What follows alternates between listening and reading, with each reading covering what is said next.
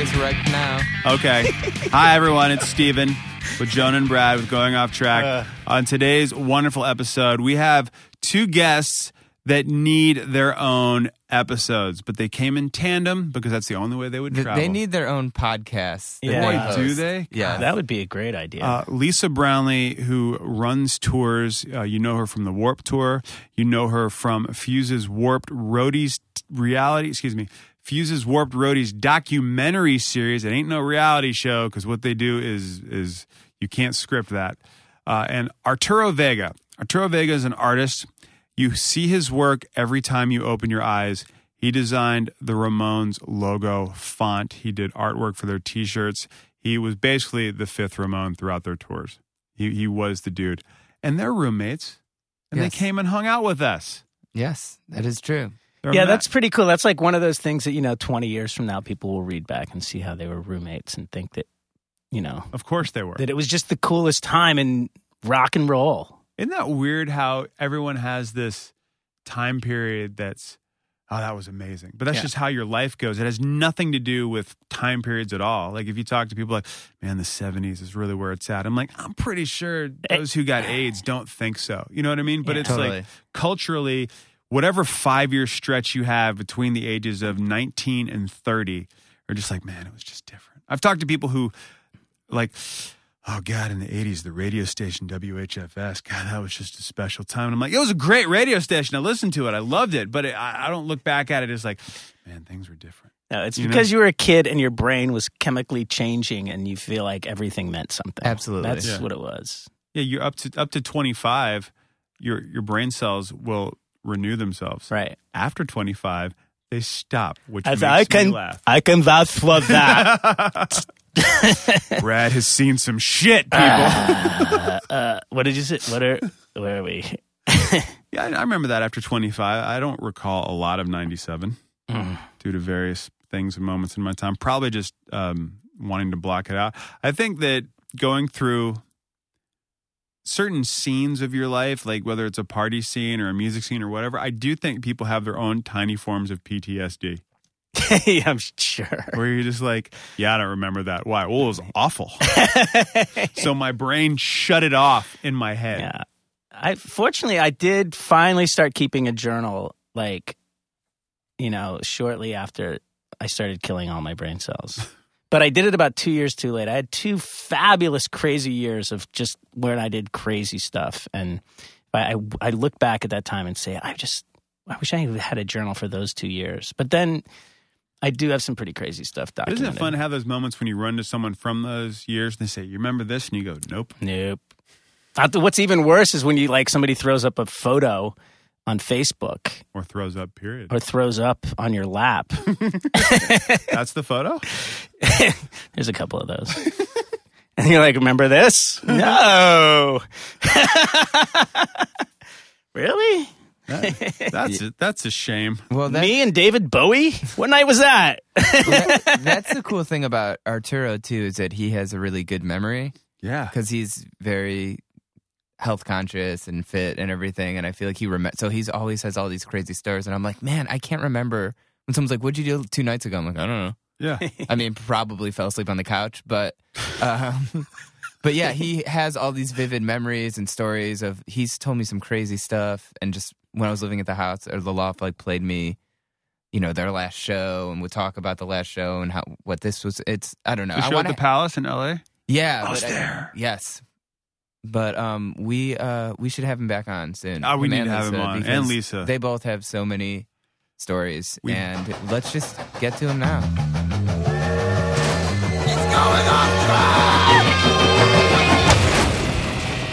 I ate Sour Patch Kids for dinner last Oh, night. that was it. That's That'll a get good the one. Crazy dreams. Um, guys, this is like a dream come true having you both here. Yeah. And it's I've great for envisioned this both of day us. for so long.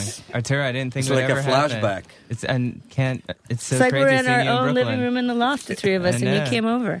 And Yeah, but they came have better chairs. Yeah. You know, like these. Damn it.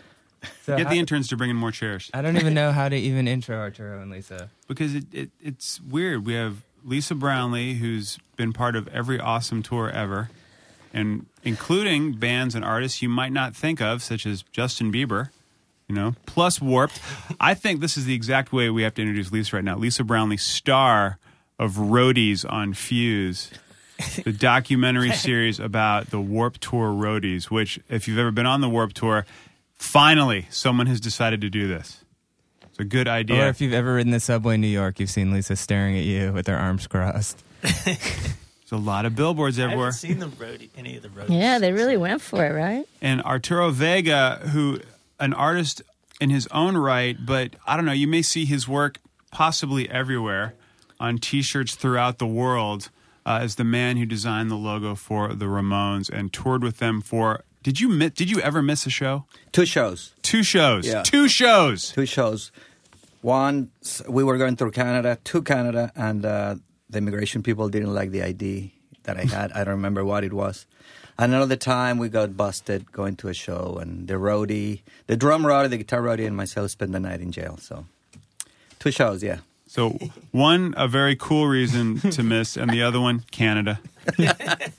but here's the best six degrees: is uh, Arturo's famed loft where many Ramones photos were taken is still there on uh, S- Joey Ramone Place. Yep. Second on the Bowery. And uh, his roommate Lisa Brownlee, who when she's on tour sublet her room to going off track and writer extraordinaire Jonah Bayer. It's amazing. That is The one and only circle. Jonah. Yep. Look It's at very incestuous. So this podcast today is just for us. Pretty much, yeah. Pretty much. And if you like tours, then the Ramones, which kind of goes hand in hand. Now, let- let- So let's work our way backwards. How did you two meet?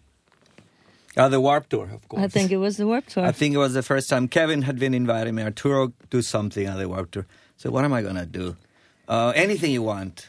Uh, well, you know, what do I want to do? Uh, sell t-shirts. Ramone t-shirts sell themselves. I need to do that. And I said, okay, I'll do it, but I have to bring something extra. And uh, so I decided to bring uh, some memorabilia. And it was in New York on 2000 and what, five, four? I think. Something like that. And of course, when Lisa found out, she goes, oh, I have to see that. Oh, dude, it was so like she a, it was came a to the booth, yeah. It was a traveling And that's Ramones how we museum. As a Ramones tattoo straight across my arm right here. I got hooked right in. I was like sitting around storytelling every night. It's like, now tell me what Dee Dee did on this day. oh, yeah. But now, now she lives uh, with the presence of Dee Dee at the loft. Yeah. Yeah, the presence of Dee Dee is something I was warned about very early on. Well, now that it's actually captured on film and no one can deny it, it's a What? It's a fact. What? What got captured? well, it's captured on a photo. I think I showed you the photo No, I when don't at the think so. It's going to took- blow your mind. We're talking like Dee Dee's spectral essence is floating around the Hundred percent captured, and even a, a naysayer, people who would never believe in a million years, saw this photo, and it cannot be anything else than what it is. Correct?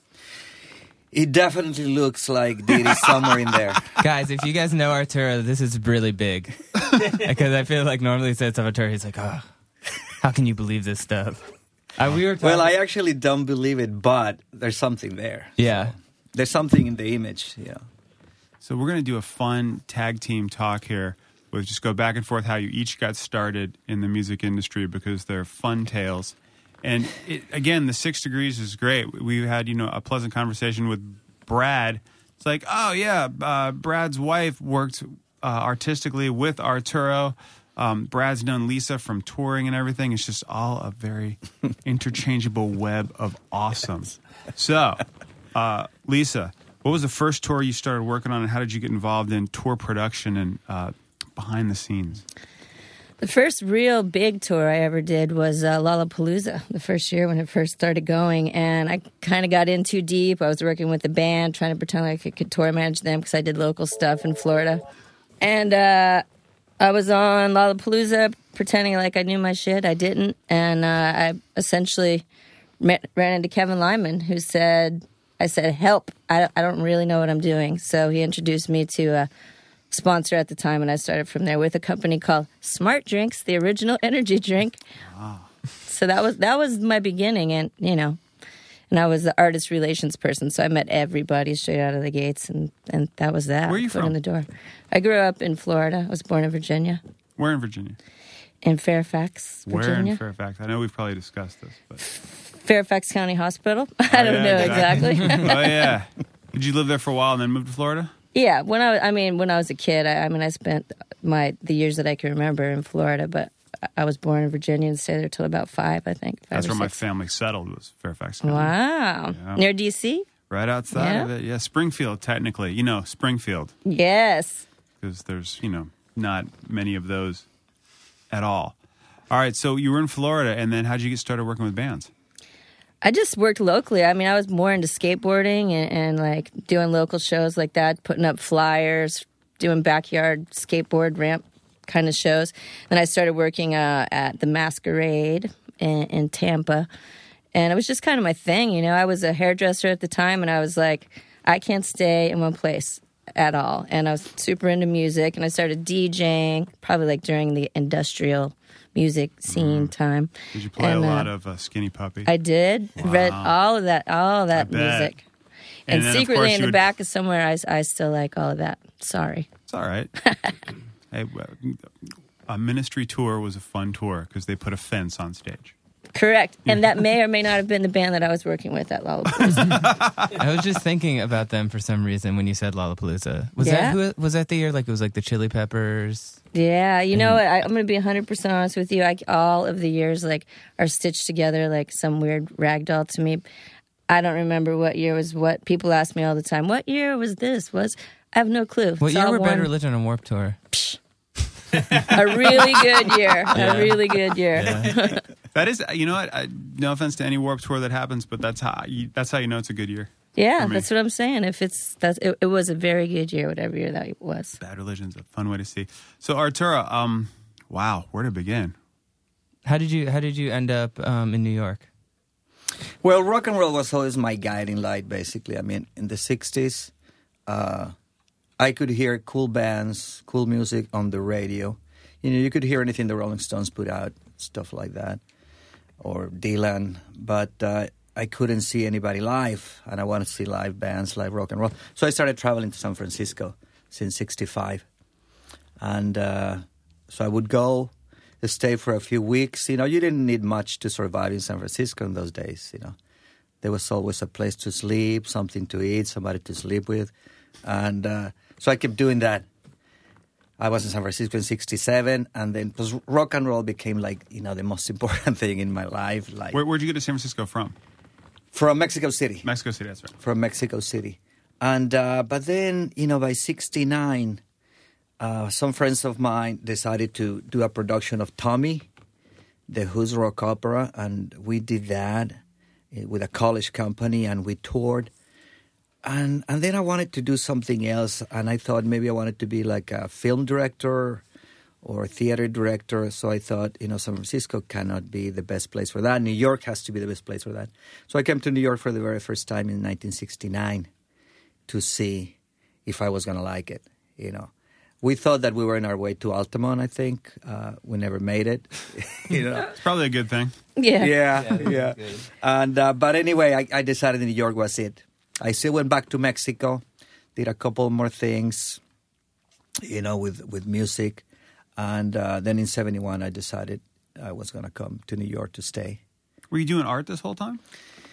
No, no, I wasn't doing any art at all yet. Uh, the very earliest thing that I did were paper collages. You know, like a lot of young people. This is way before computers, of course. So Decoupage. you know, you could just not not decoupage, just cutting, just cutting paper, you know, cutting magazines. I remember Mick Jagger was in the cover of Time magazine, so of course I cut him out and I made a collage, you know, with that. So it was that kind of thing, you know. But uh, in '71, I come to New York to stay, and uh, and I was washing dishes and I was working on 42nd Street at Orange Julius and uh, that's when I started taking photographs. You know, the photo booth machine. Forty Second Street was full of sex, drugs, and disco in those days. You know, and so I started taking the photo booth uh, photographs that ended up as you know later as the first Ramones graphics. You know, the first Ramones poster, the first Ramones packaging of their first album. When you say photo from- booth, I mean, I'm thinking. photo booth for yeah, a machine. You put Yeah, twenty five yeah, cents. yeah. Yeah. Now Uh, five dollars.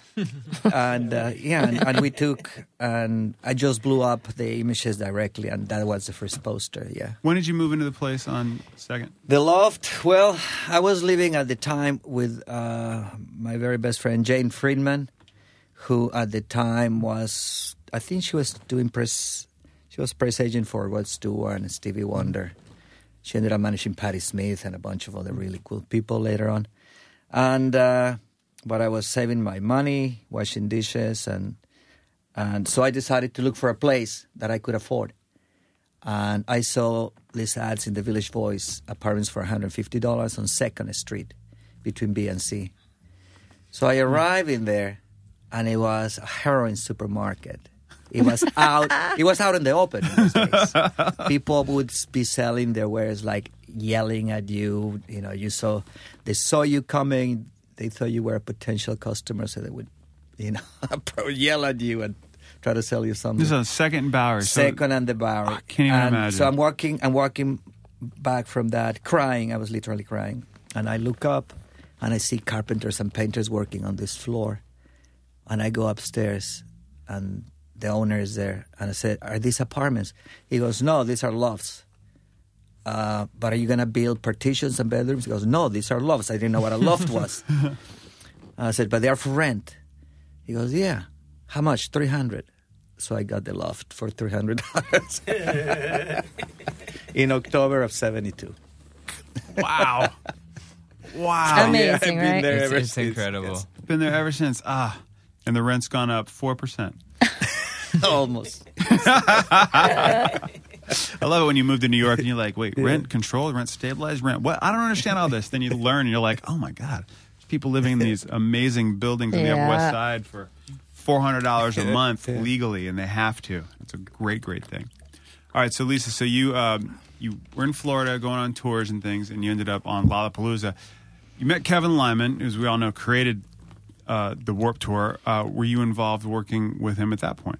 I wasn't really working with him, but kind of like Kevin is to this very day. He was all about everybody being equal, and Lollapalooza wasn't really like that. Like if you were a vendor, you couldn't use the showers, or if you were a, a certain pass, you couldn't go to catering. And he he was like trying to break down all of the walls of that, even in the beginning. So I had some kind of you know, bottom of the barrel, lowest of the low pass. And him and I hit it off really well. We got to be really good friends. And he, he kind of was like, Lisa's coming back here and use these showers. And he kind of like, you know, forged the way for everybody to be kind of on the equal plane. So, so we became friends like that. I was sneaking around everywhere, filling my pockets up with muffins and going back out to be a vendor. But, uh, but he, uh, he he was that guy that was kind of like making it like this isn't cool. All this separation. Everybody should be one big happy group. And and I was down for that, you know, considering I was riding the back of a box truck eating ke- ketchup packets at 7-Elevens along the way. But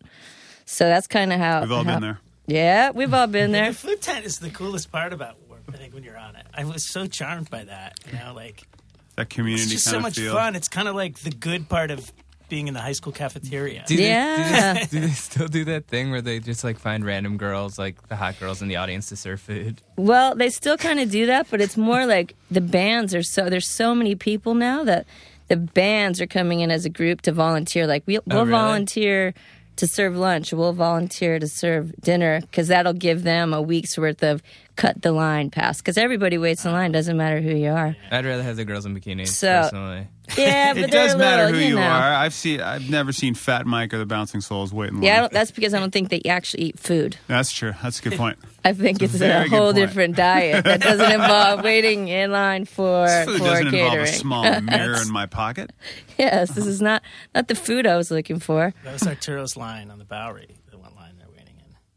Oh right. yeah, different different line, different lineup going on. But uh, Were you at the Warp Tour when it started? Uh, I was still on Lollapalooza at that time. Okay. I stayed there one more year. I remember the very minute, the very second I was with Kevin, we were at Lollapalooza, and he said, I'm done with all of this. I want to do something that's more sports oriented, more about the bands, more about punk, what, you know, the kind of music I like. And I was like, good luck. See ya. See you over there. I'm gonna stay over here where I have a solid job with, with you know, with a success rate. And uh, but I went and visited him on the first year, and I was like, yeah, this is more my thing. You know, I like it. I like it over here. So I, you- I joined him with the second year. So this is going to be my uh, 18th year, and it's going to be the tour's 19th year. Good lord. Wait, second year was '96 Yes, with Rocket from the Crypt, NOFX. that was a good one. Yeah, that was a Chrono really good one. That was Was that the one? 95 was the first year. that yeah. was Yeah. that was Quicksand. No, No, no, 95. 95 was the first year. That Yeah. was No Doubt, Sublime, Quicksand, and all I only know this. Orange 9 millimeter. Yeah, that's right. Was Orange on Yeah. Seven Millimeter. Millimeter or something. Yeah. I, I mean, I went and visited, and I was like, I got to. I gotta be here. You know, this is You're what, like what I skateboard, wanna skate do. ramps, and punk rock. You yeah, this might is have me. some This is familiarity. me. Yeah.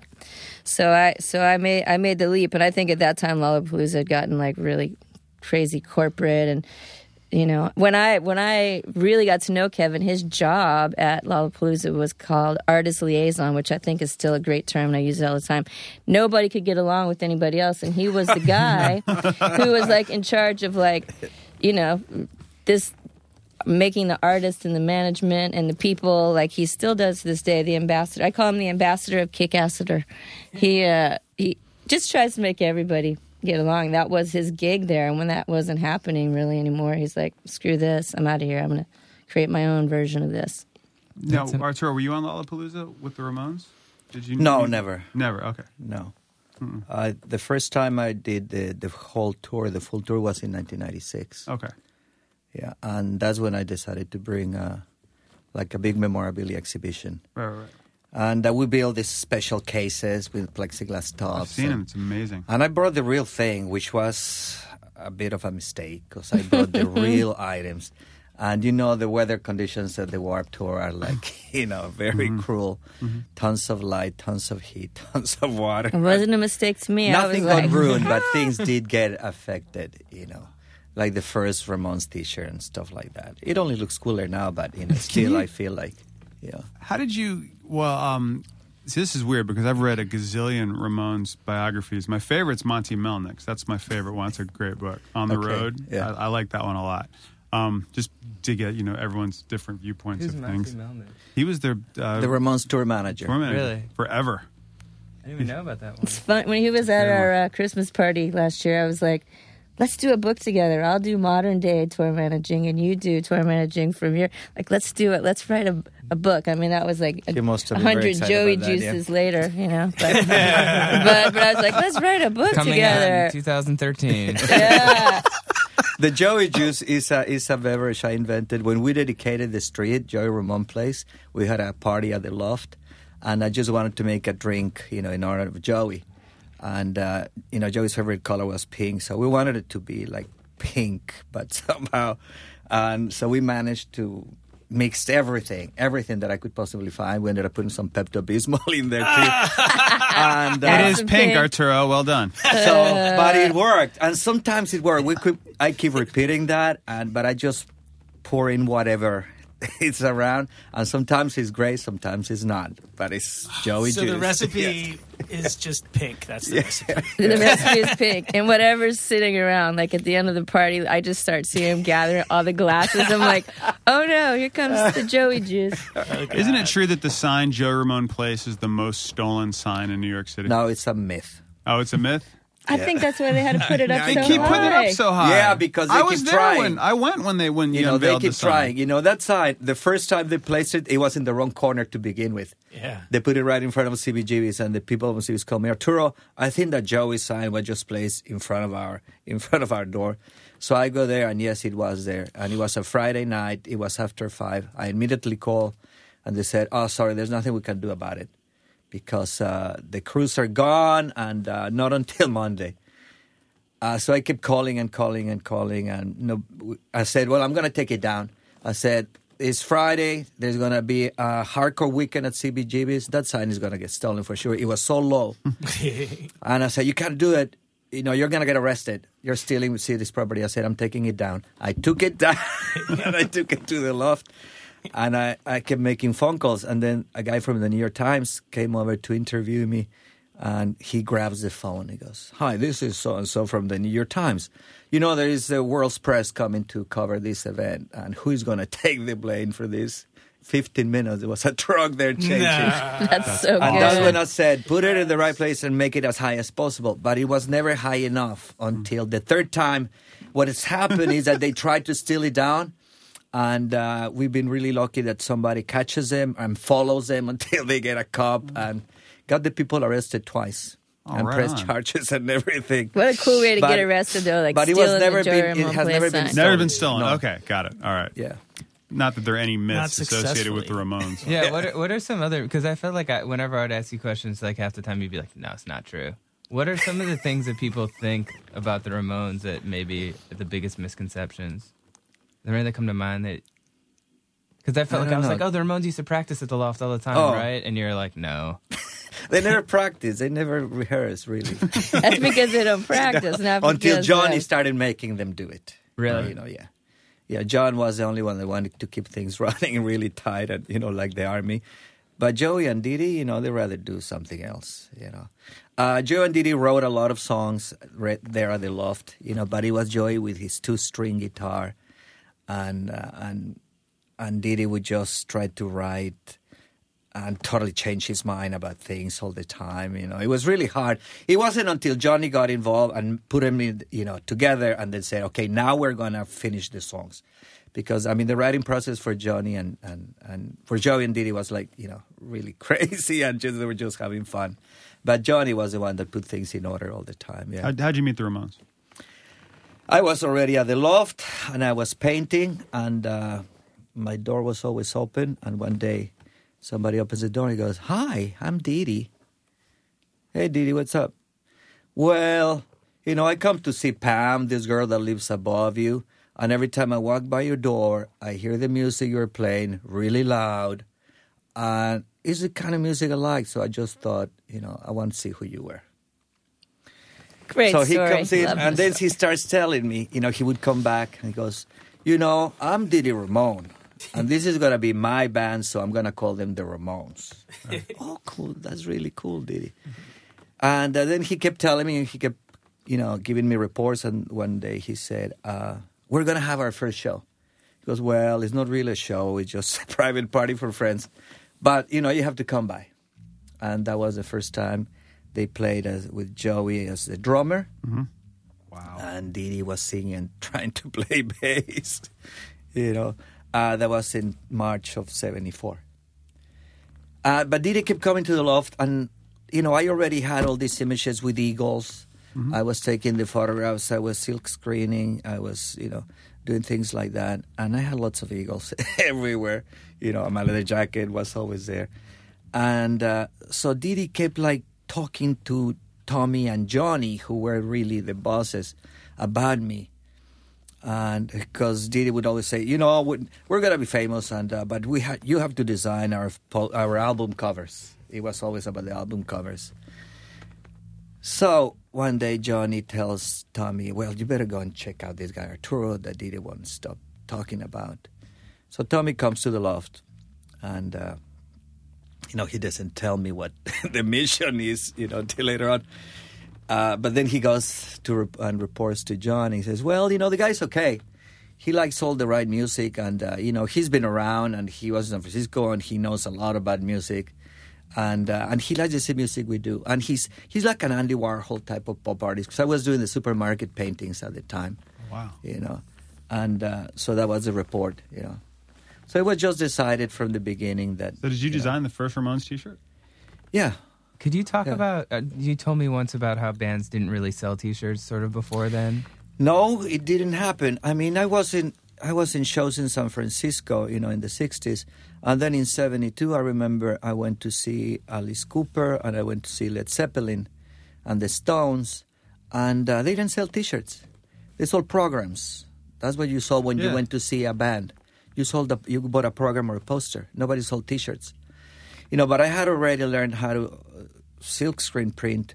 So when we were going to uh, to the West Coast for the first time, and the record company didn't want to pay for my expenses, I said, "Well, why don't we make some T-shirts?" What do you mean? T- what kind of T-shirts? Ramones T-shirts. And what are we going to put in there? Let's put the eagle. you know, it wasn't the the logo yet. It was Right. the, the first eagle from the belt. that I used to take photographs with, and that's how we started it. And I took a hippie bus. There was this is seventy what seventy six. There were already hippie buses. There were still hippie buses from San Francisco, from New York to San Francisco for thirty dollars with mattresses on the floor. I still have those, you know, like the turtle, green turtle, Yes. or whatever. And everybody had an instrument, and everybody was in more than one trip. Sounds like You my know, ultimate It was awesome. Patchouli and sage everywhere. Oh I man. bet it Like- smelled And I remember we went to San Francisco first, and then we went to LA. And I was I arrived there first, so I got into the Sunset Marquis, and we had a suite. And I'm like calling everybody, "I'm in a suite at the Sunset Marquis. You can't believe, you know." it was fucking awesome. So that's how we started making the T-shirts, and the T-shirts sold instantly. Like we were like, "What?" Didn't know, you say it like, worked? Not everyone was even sure. Didn't you say Johnny was like, eh, no one will buy a T-shirt? Right, John. Yeah, I said when I said what are we gonna when he said what are we gonna put on the shirt, I said we'll put the eagle. And he goes, nobody's gonna buy a Ramone shirt. How much were they? Like five bucks or something? You no, remember three how dollars. much? Three dollars. Three dollars. I think the shirts cost a dollar to make. You know, we're selling it for three dollars. I was at a and what I used to do is like I would sell the shirts at the door. Then showtime came. I put the shirts away, run in and do the lights because I was the lighting Mm-hmm. director. You know, do the lights. Then for the last song, I would leave all the lights on, take the shirts out, and sell again. And I would do that forever. See, you, you gave way to the beginning of my career of merch sales. that's fun. it. See, we're se- uh, separate. I love how it's almost an separation again. afterthought. Oh, we'll sell T-shirts. That'd be fun. Yeah. And it's like the most iconic rock show shirt. Period. It Yeah. worked, in, and I think it worked because it. I I worked on it. I thought about it a lot. I I like comic books and I like cartoons, but I hated the fact that the Ramones were being depicted very often as cartoons, written about as cartoons. I hated that. So I was uh, I, I was looking for something, a logo that would represent them in all their power and majesty that I saw, that I heard in the music. And I think it worked, and that's why I think because I really did created something that does justice to their power, you know, to their to their When you think about the bat, I think that- grandiosity. You know, well, you it get- was subconscious. I mean, the original logo has the olive branch for our friends. We treat you nice, and he has arrows. Uh, But if, you know, if you're gonna mess with us, we're gonna hurt you. I replaced that with a baseball bat, who is also a weapon. Could be looked at as a weapon, but it's also. I wanted to keep the all-American spirit of it.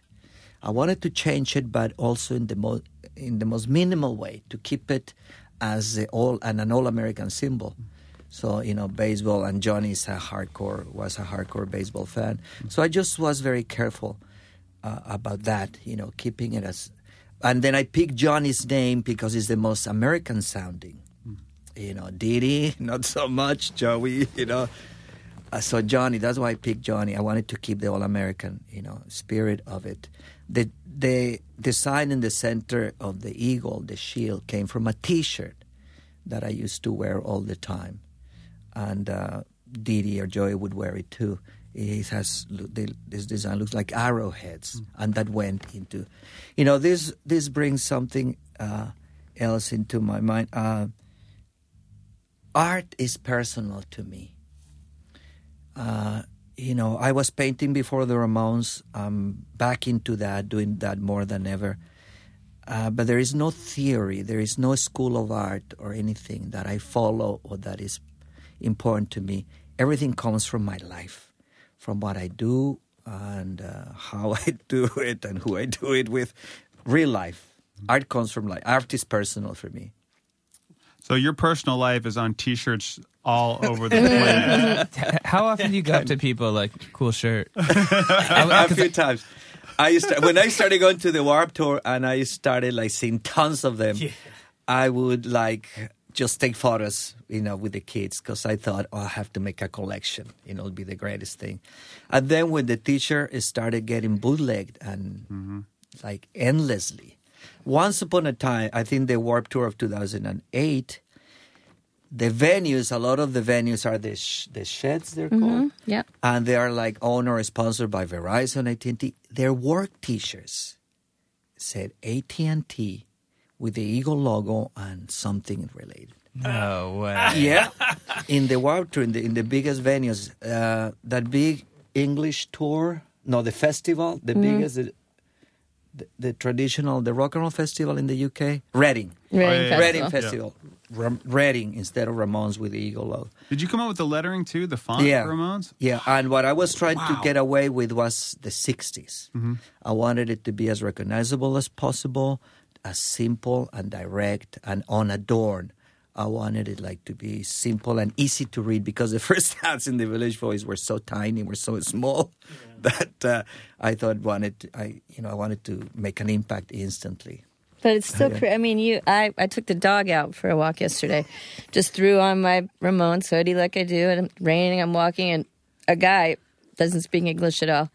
He, excuse me, Ramones, and I said, yeah, Ramones, and he's like, no, where's Ramones? And I was like, oh, because when I first moved into the loft, ding dong, ding dong, the bell all the time. I was like, man, you got a lot of people come over here, strangers who like know where the place is who want to buy a Ramone shirt or just see the loft. And so I'm just moving in and getting used to the fact that there's constantly going to be strangers just stopping by to see the historical. Ramon's loft, but the guy yesterday, and I was like, "Oh, the loft, it's it's right there." He's like, "No, Joey Ramone Place. He just wanted to see the sign. and, and then he sees that I have this home. shirt, and I'm like, oh, come on. I was bringing a stranger off the street over to my house because it's so common that, that people come all the time, you know? And I'll, there'll be many times I'm just trying to get in the door, and there's everybody outside taking taking pictures. oh yeah, there's guided tours. right, guided tours, and they're Ramones poking, The you know, up there. there, and I'm up opening the door. Yeah, I guess if historically, yeah. I guess if historically you had an open door policy and Dee Ramone happened to wander in, it's probably a safe bet to keep the door open. you never know who else is going to come wandering. In. Well, through. I guess I shouldn't say it on radio, but Yeah, I the know. door, the, the love's door is never locked. It's real true. I had to It's adjust true. to that. You know, I had to really adjust to that when I moved there because I'm used to like locking everything up. It's just what you do. And another thing, like right before I'm, it's really ironic because right, I, I visited Arturo at the loft a lot after we met, and every time I'd come through New York, I'd come through, and there he has one of my favorite photos ever, and it's the Ramones' first time. I think I don't know if it was in the UK or if it was in New York, but it's uh, it's the couple members of the Clash and the Ramones Oh, together, which is like, you know, to me an ultimate dream. And I was like, wow. Where where's this picture? I said I have to live in this loft since the second I went into it. I have to live here. So every time I would visit, I would say, "So when am I moving in? When am I moving in?" You know, with no intention really of moving to New York. And I visited one time. It was like a day off, and I said, "So when am I going to move in?" Like I always say. And he's like, "Oh, my roommate's moving out. You can have the room if you want." And I said, "What? I can I can move in?" But at the same time, I was still going to be on tour for another 6 months and I still had a place in San Francisco. So I paid rent at the loft, rent in San Francisco and lived on a bus, which was which was really ironic, but uh the irony really was that uh, when I finally moved. I moved out of my place I loved in San Francisco, moved away from everybody I knew forever, and uh, probably three days after I moved in with Arturo, my somebody an arsonist caught fire to my house in San Francisco, and uh, Yeah, that was bad. you know my people next door and my everybody lost most everything, and I was thinking like, wow, what a kismet thing that I just happened really to weird. to move in with you, like the luck of that happening. So, I mean, fortunately, nobody was hurt, but they lost everything, and it's, it was just so crushing to think. So, I still have a giant fear of fire, and, and I think he's really used to just constantly burning candles, and I'm always going around blowing them out. I was like, I oh, leave I think we're everything gonna- on all the time. I think we're going to know. burn down. Don't let her move out. Okay. Well, that that, George, burn the that place George down. Foreman grill is totally safe though. Yeah, my Foreman grill, that's not going to burn. It turns off automatically, see, just like electric candles. I I, got can a turn George them on and Foreman off. grill because Lisa got one. She was oh, like, oh, I have one. They're they're yeah, incredible. pretty good. Um, could you maybe talk about that time in London when you hung out with the Clash and the Ramones, or when they hung out together? The first time? yeah. You sure? It sounds really boring. I know. don't It's- Yeah, as, that, as that question was coming, Who I was like, cares "Who about that?" Yeah. Ugh. I wasn't really doing much there because I was I was so nervous because I was dealing with a relighting system. you know what I mean? After just Was this the first time you gone? the first time we were in. London, yeah, and uh, but I knew there was a lot of like cool looking people because the look didn't exist in New York yet. Even in London, you see the photographs from the London show in '76, and everybody looks like they're the Beach Boys or something like that, you know. But anyway, but I could tell there were some really cool looking kids, you know, and it was uh, we didn't know who they were, uh, but you could tell, you know. And uh, so anyway, they're trying to uh, get in. Nobody had any money. And I think somebody tells Danny Fields, you know, these guys are like, you know, they're trying to get together. They're forming a band, and they're very impressed that the Ramones are here. So Johnny goes, oh, okay, all right, we'll talk to them. And Johnny goes at first, and he starts talking.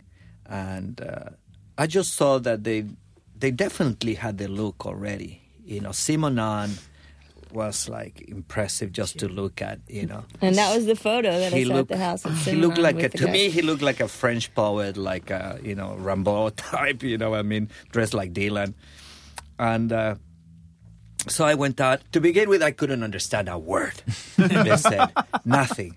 At one point, Rotten is trying to get through a bathroom window inside. And first I see the hands, so I look, and this weird, ugly looking kid speaking. I thought, really, really, I thought he was Russian or God knows what kind of language. And he just saying, you know, help me or something like that. So we help him in. He comes in. And I, I just thought it was exciting because uh, that's when, and on during that trip, I realized the other half of punk was the audiences. In CBGB, everybody was still very lame, you know, compared to the English, or you know, the the, the vibe, the energy of the Brits. And uh, even though they were not doing much, they were just doing a little pogoing, but that was a lot more than they were doing in the states, you know, a lot more. So I just got the vibe that they were like, you know, really cool, and. Uh, so at one point, I think uh, th- then Danny says, Danny Fields is the one that's engineering everything, you know, and says, Well, you have to take some photos. We have to take some photos.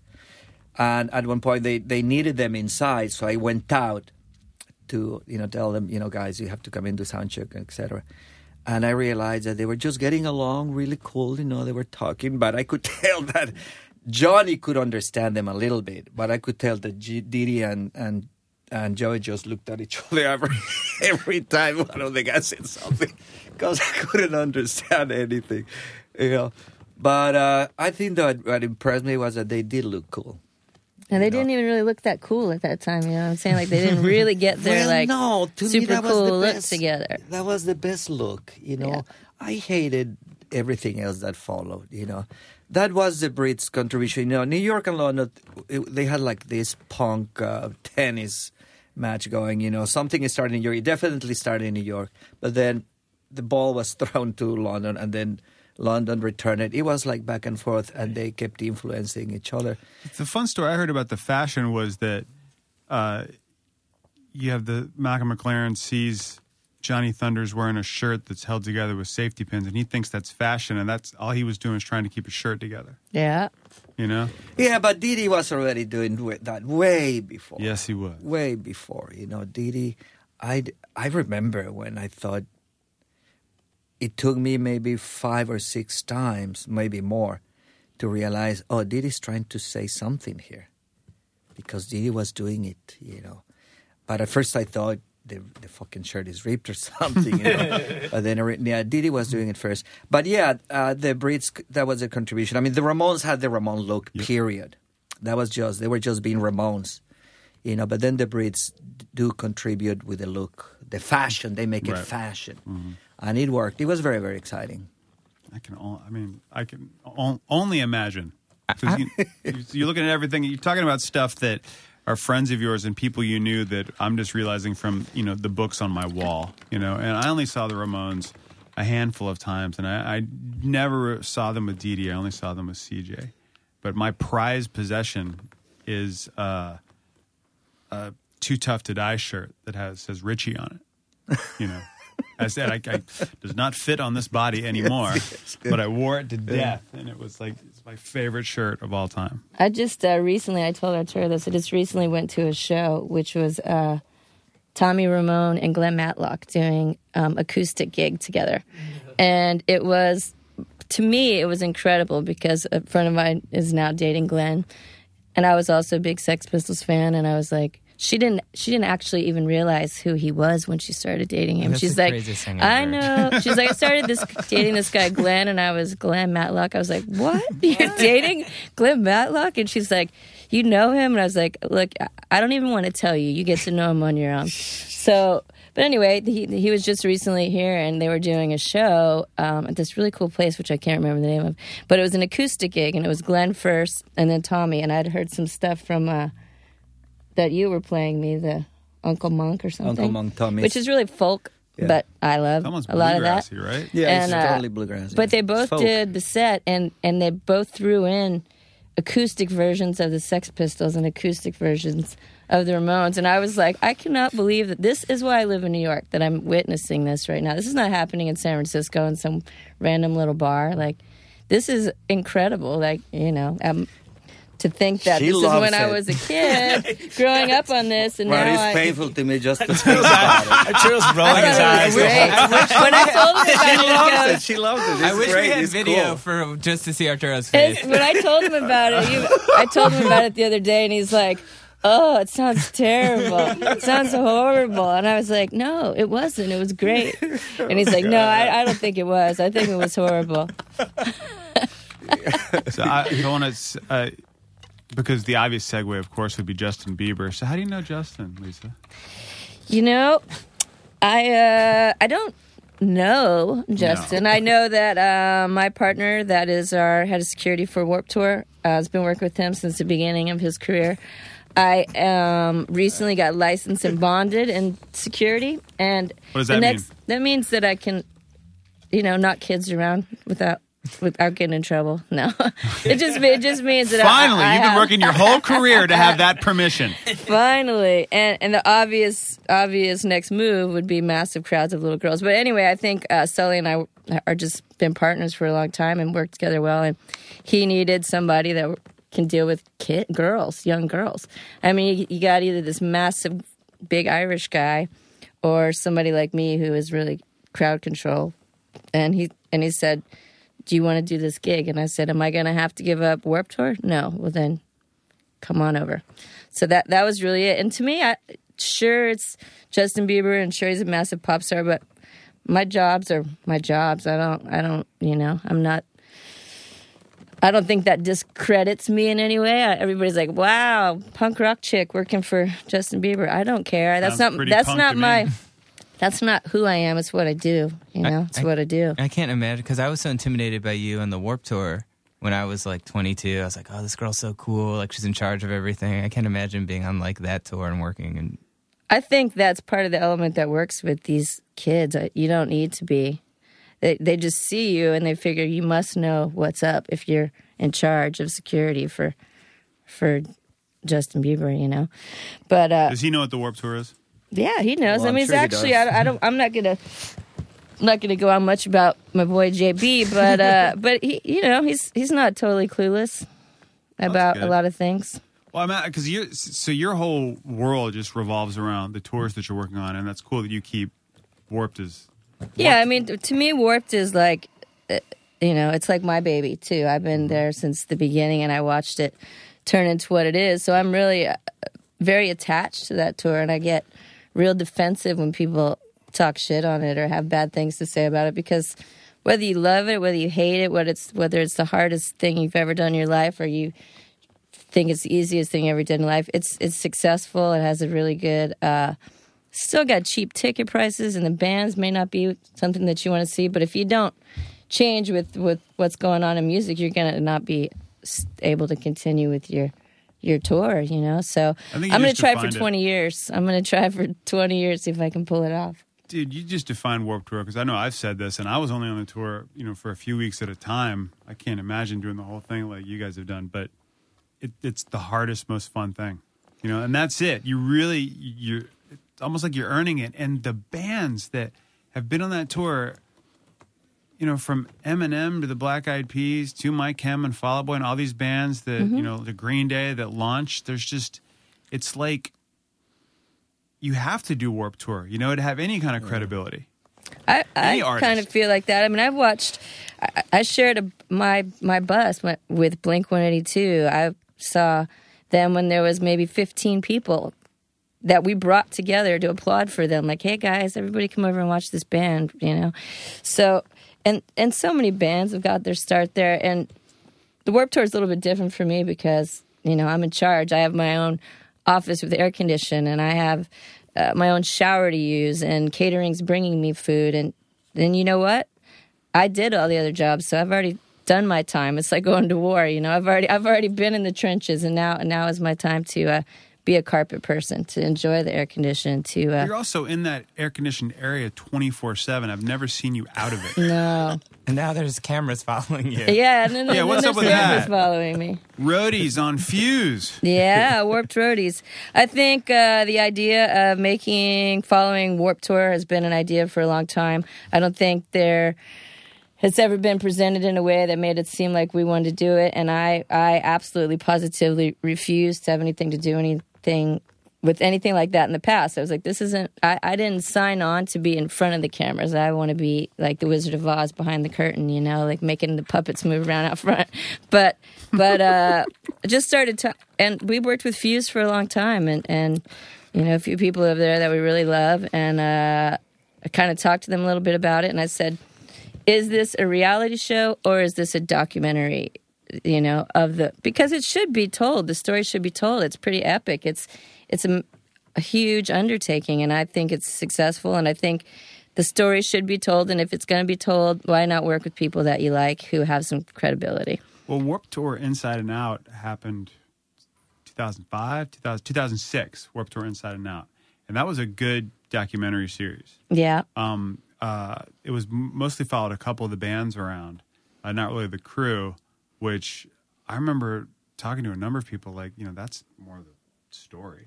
You know, Yeah, I mean, the bands the bands come and go. is, is you know? the band is something that's the story's been told a thousand times, but but the real people, you know, people give up a lot for that. You know, I've not I've not seen a summer in eighteen years or longer because I've been on Lollapalooza, so I haven't done. I don't I don't know what a summer is when people are like I'm going on a picnic or I'm going camping or I'm going to go away with my friends for the weekend. That's you know that's not part of my lifestyle and it hasn't hasn't been for a really long time. I think this year uh, I've been home a total of two months, maybe total. Jonah thanks you for that. Yeah, Yeah, thank you. I think- you, and you I guys helped me thank out you of for that. Spot, I thank you for that. But between the two of us, I mean, it, it's a place that we put our luggage for every, Yeah. every once in a This while. This is the first time in a long time that we, we coincide. We're two weeks. yeah, we're home for together. two, and We're we're, leaving, both two leaving on the same day we're again. I'm like, leaving I'm on- leaving on the 15th. on Are you leaving on the Saturday, 15th? But uh, but yeah, we're both. It's it's pretty cool, cool symbiotic things. We're both n- never there, and when we are, it's like. Let's cram six months of what we just did with our lives over a cup of tea while we're both running out the door, uh, wherever you wherever you go. But I think it works out perfectly for us there. You know, talking about the warped tour, there is this this crazy uh, world that I see at night. I call it the second or the other soundtrack of the of the warped tour. The buses, the the sound of the engines, the generators, and you see sometimes you see this road, this canyon of buses, like forty ca- you know forty buses on each side, and it's at night, and you walk it, and it's this the the engines on, and you look at every bus, and it's like a screen. It's like you're watching a movie, and you walk in front of it, and there's something going on, totally different. But you don't hear what these people are saying or doing the music. You hear the soundtrack of the engines, and it's fucking incredible. And instead, now they see me walking by. Kevin and I always say this because we used to be peers of everybody, like hang out, go to the barbecues, be with everybody. And now we're more, you know, and I I didn't want to really take on this role, but more of the disciplinarian, like don't screw this up or you're gonna, you know, you, you, the principal is walking down. So now I used to go after the shows are over, go kind of hang out, watch the barbecue. Now when I do all those people he's talking about and all those windows are like hiding or closing the closing the curtain like, oh Shit, god, here, here she comes, here she comes, like here comes trouble. But uh uh, Kevin's really that role now. Now I, st- I still want to kind of hang out, still kind of be the cool kid hanging hanging out with the with the guys, but but truly, like, if somebody gets called over to the, hey, you got to go over to production and see Lisa, they're like, Oh boy. oh, it's just the worst. And I was like, is it really? Have I really taken on that role now? Like, that the parent, like, you got to go see your parent in the office. You're going to get grounded. You consider that some of the bands, you know, uh, members of the bands were, you know, infants when you know you started Yeah. touring with that. That of course it makes sense. You know, you find yourself in that authoritarian role that Yeah. you didn't ask for, but you are based on this weird age misnomer. Yeah. you know what I mean. It's just like oh, they've seen it, and and that's also the fun thing of I used to be a middle school teacher, and you would have you know these kids doing things, and you'd watch them go through it, and you're like. Wow, they have to believe that I never did anything they did Yeah. or listen to the music they are talking about because that will make it uncool because they have to discover it on their own. So it's like, you know, with Lollapalooza, I'm sure no matter, I'm sure you get on Warped Tour, and after Lollapalooza, you're like, oh, you, oh, you're partying. Oh, that that's cute. Yeah, I tell people now when people think they're, you know, they think they're badass or they pulled something off that it's all been done before. I'm just like, you know what? I'm so not impressed. So toured with Ministry and Al Jourgensen and Gibby Haynes who throw tables out of the 15th floor of a hotel, breaking the glass windows out. These are the things that I've seen. I, I'm not really that impressed with your catching something on fire outside of your bus. You know, I've seen it, seen it all. I think you should. I Been in think a you bus should with just be able. I think you should just be able to say Gibby Haynes. People go, oh, I'm sorry. Yeah. Really Well, I'd love to be able to say that, and people say I'm sorry, but they say who and what. That's more of what I'm dealing with now. You know. Arturo, when every story I've read about the Ramones, being on tour with the Ramones, it seemed like a lot of that hurling and throwing things out of windows probably didn't happen because it seems relatively calm to me, just from reading books. Uh, is that another one of those myths Jonah was talking about? Yes, totally. Okay. uh, the only uh, dangerous thing, or the only like you know, exciting thing was Didi Ramone, of course. Yeah. You know, it, it was a pain. It was a pain for me because you know I would get the phone call from from Monte, the tour manager. Oh, Dee Dee's going out. Don't let him go. Don't follow him. Fo- we had, I had to follow Dee Dee. Don't, I couldn't even hang out with Dee Dee. You know, I had to follow him just make sure he doesn't get in trouble. Ah. It's got to be the most daunting You know. phone call ever. Can you go follow Didi Ramone? Oh, God, where we're going to end up? and sometimes it would just like uh, work out all right. You know, like I said, I'm not gonna fucking follow. I almost, I think I probably followed him a couple of times only, but I would just like, oh, Dee Dee, hi, how you, where are you going? Oh, I'm going there too. You know, hang out with him. But I, I hated that. You Yeah. know, and because you never knew what kind of things Dee Dee was gonna get into. But otherwise, it was like after a Ramone show, it's like uh, we're going. To, we were in 7-Eleven and. Uh, they would buy milk and cookies. What and- about pizza? And, and Ramones pizza, oh, and pizza. Oh, yeah. Pizza and uh, and go to the hotel room, and that was it. Yeah. What was it like with Joey? Because I know at the time, you know, it wasn't really known about, you know, OCD or anything, which you learn about the Ramones from, you know, uh, I don't know if they touched on this in End of the Century much, but in the books that he, you know, he had issues about touching certain things and going, you know, had to walk down steps for a while. It took him a long time. How it was, was that? it was very difficult at the end. It was really difficult. Uh, that was something else I had to do. I had to go and pretend, you know, go go and ring his bell. Joey, we're here. Like two hours before, you know, anybody else was there, you know, or go upstairs and and help him do these things. Uh, but when he was at the loft, I didn't know about his disorder until much much later and uh, I would just thought he was a sloppy, dirty kid, you know. So I would try to make him, you know, wash the dishes and do all kinds of things. And uh, but one day, I think that I don't remember exactly what we were talking about, but I asked him. I said, "Joey, are you are you?" I think it was about eight months after he had moved in. I said, "Joey, are you are you happy here? You like it? You know, you like life at the loft?" And he goes, Yeah, it's pretty cool. I said, Because I'm not sure if you're used to like being alone. You know, I don't know if you miss your home. I didn't know what kind of problems he had, you know, with his home and his mother. And uh, and he goes, No, I like it here.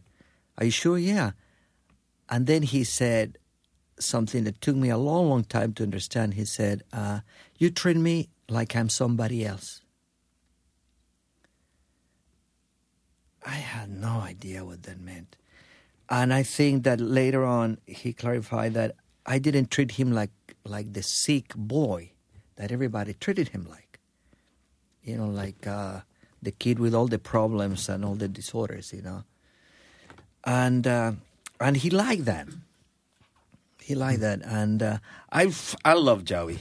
I Yeah. mean, it was such a pleasure to to be with him, to do everything with him. You know, uh, I couldn't say that about Dee Dee. I didn't love everything about Dee Dee. I kicked Dee Dee out of the loft. You know, which is a line I I use. This a is why lot. he's mad and hanging You out know. of the loft still. Now that he's gone, he's Which is a mad at line I say when people mi- mi- misbehave at the loft. I go like, "I kicked Dee Dee Ramone out of here. I'll kick you out."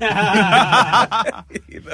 I just read. But Joey was just a pleasure to live with. Yeah, I can only imagine. Again, I mean, I, my brother's learning disabled, so growing up in that environment myself, um, that that is very telling when you just treat someone like a person. You know, it's like it's like I'm not in a wheelchair; it's just a chair. You know what I mean? it's that. It's that. That's that's very cool. yeah, Um, I just read the Johnny Ramone autobiography. yeah. which I thought was great in two ways. Uh, one, just learned some stuff that I hadn't known, um, and two, man, it really let people know what kind of person he was. I loved it. I love the book because you could, he- I could hear. I, I can picture in my mind John saying these things. He's totally John, Yeah. and I was really worried about it because I was afraid they were going to manipulate, you know, uh, the context, the words, exaggerate or change or somehow alter it to make it more commercial or, to add because I knew there was a little. Johnny used to send me uh, a lot of the material. It wasn't meant to be an autobiography. They lie about that. It's Oh, I not didn't know that. to be. Of, no, yeah, of course not.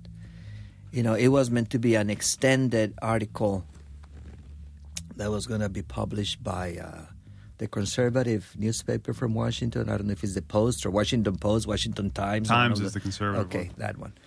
It was supposed to. Johnny picked uh, a writer that uh, he wanted to collaborate with, and uh, He and my father would have gotten along so well. it was it was meant to be that.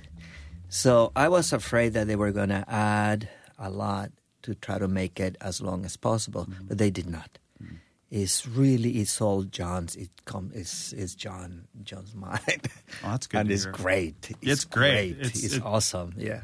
It's it's. I mean, it's it's warts and all, man. That book. Have you Yes. read it, Lisa? It's No, you know I have. That's I, I'm about to do a bunch of vacationing, and if we got that at home, I'm gonna I'm gonna take that with me. Artur, what do you Somebody already took it. yes. Yes. lock your It door. was- think? And that's you have so many Ramones books, and there's so many DVDs. I mean, what's your kind of favorite? What would you kind of recommend to people if they maybe aren't familiar? the with the first history of book, Ramones? Ramones, an American Band. Uh, Jim Bessman is is truly uh, well researched, is truly accurate. The the bad thing is that it's inconclusive because it was published before the band retired. I think it was published in '92, but it's definitely the best. There is some garbage out there too. There's some garbage with lies and exaggerations and What about that everything Dee Dee book that just came out by one of his brides? A Dee Dee book. Yeah, came out a couple years ago. I don't know if it made it. We got to. Which one? Somebody gave me. Uh, Brad, we might have to use the magic internet for this one. I know the bu- I know the book you're talking about. I'm with. It's like not I'm with the band, but it's. Uh, It's I'm with Dee Dee or Is something. Is it like- uh, uh Bar- it's Barbara? It's by his by his second Barbara. wife. yeah, I think it's her. Yeah. yeah, Barbara. I think I Yeah. know this book. Yeah, Bar- Yeah. Barbara I did didn't it. even- I probably, I probably didn't. There's even gotta be look. quite a bit I probably out didn't there. even open it. You know, if I saw it. No, Dee Dee's books are good. The Okay. books he wrote, and then again, is what I call punk fiction. It's not pulp fiction. It's punk fiction from the mind of Dee Dee Ramone. you know, but uh, uh, we were at the Chelsea Hotel one day, and he had finished the last book. I think Chelsea Horror Hotel. The- That wasn't the second one, not the last one. And I said, Dee Dee, uh, let's go make a, a co- I, I want a copy. Let's go make a, print some copies.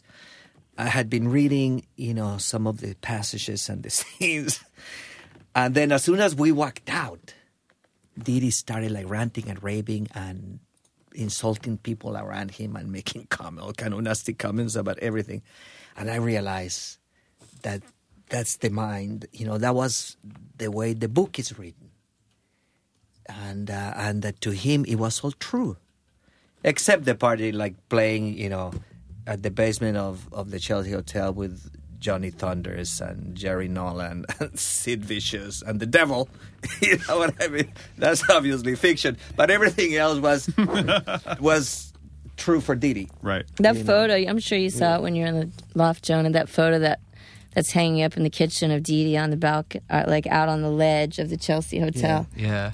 um, which you gave me as Yeah. a print for Christmas last year. Is I think it's just so.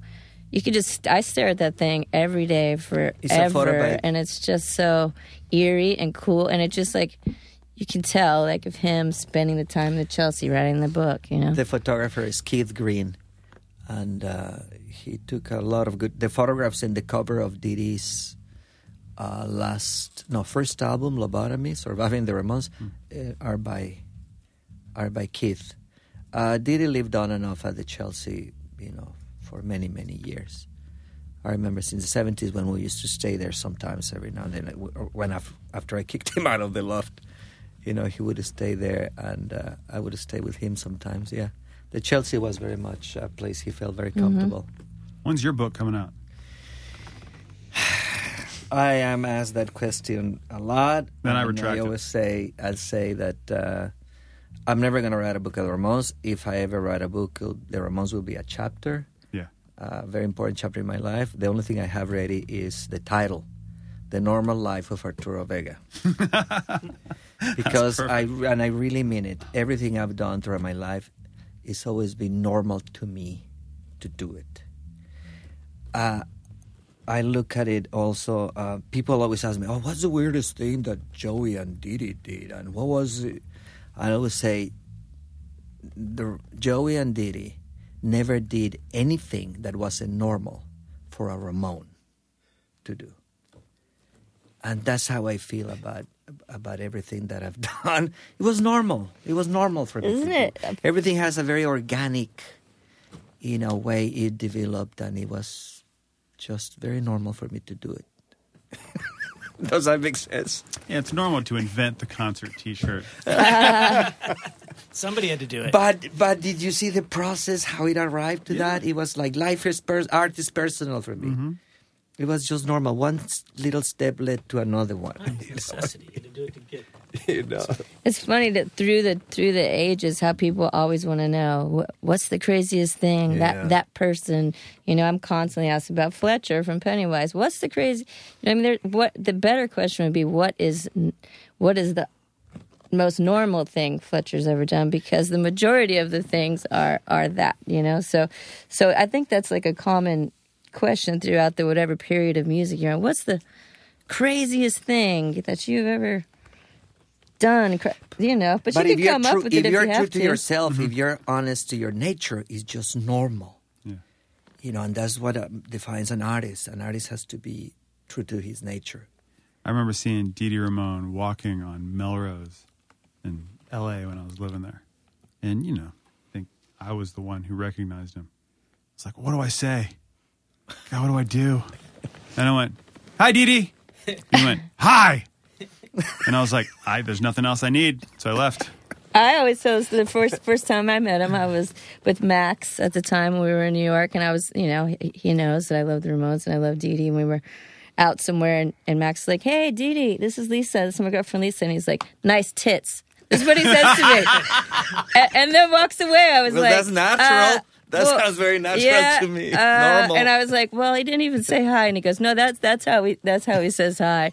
Yeah, so I was like, great. The first time I ever meet Dee Dee Ramone, this is what he says to me. This is our entire conversation. And I was just like, just kind of left. And Max is like, that's rude. Dee Dee, that's rude. Like goes over and, t- and I go, can we not carry on this conversation? Like, let's just go over here. I met Joey and at the the last Ramone show in, in L.A. in '96, and and I, I like bullshitted on my way backstage, and I saw Lemmy and Joey hug, which was like reality shifted for a second in my head. I was like, "That's I shouldn't see that. I don't Yeah. know how that's going to be." Um, and I'm just some dumb punk kid just hanging out. I'd gotten off work like from the Gap and like cruised over because I wanted to see the show, and missed. How half did you of get it. in?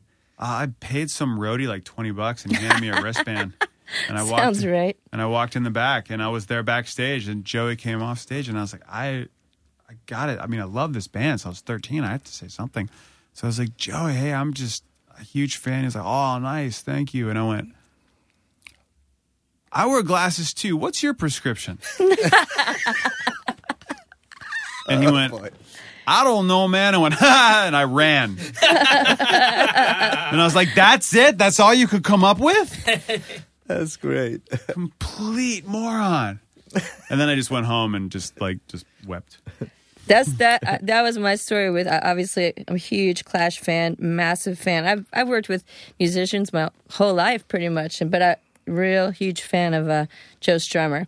And everybody knows this about me. We did it. We were all on Warped Tour. It was a show, and it was the Mescaleros, and we were at House of Blues, and uh, everybody's hanging out with Joe at the bar, and they're like, "Le- the Casualties got all their records signed, and everybody's like, Lisa, come over here, come hang out with Joe, and I was like no, no, no. So finally, I like have a couple drinks. I get up the courage. He's sitting at the bar, and I walk over and praying that they haven't said a thousand stories about how much I love this guy. And I go over, and he's like, "What are you drinking?" Buys my drink, and I'm getting ready to have a conversation. And this first thing I think is, "I'll be right back. I'm gonna go smoke a cigarette." I don't smoke at all. I, I say I'm gonna go have a cigarette. He's like, "All right, see you when you come back." I go outside go, okay, what am I going to say? And I go back in. My drink's there. He's gone. I go, uh, where's Joe? They're like, he left. You were out there too long. He had to go back up to his room. Died very soon thereafter. Never got to speak to him again. Never. It was, cr- it just crushed me. I was like, that's why you never want to be dumbfounded. But I couldn't think of anything to say. You know, I couldn't even think of nice glasses or a prescription or whatever. I couldn't even You think should of be anything thankful to say. for that. I should be, but I still regret. When people say, "Do you have any regrets in your life?" That's the one thing that comes to mind that I couldn't make a conversation at before somebody uh, died. Well, I you think know? it's more poetic than regretful. You know, it's it's kind of a poignant thing for a fan. Just looking at it from from that perspective of you have such reverence for someone that you know whatever didn't let you make a fool out of yourself, I did. So there. Thank you. I thank you for that. took that hit for you. You're, you're, you are a good friend.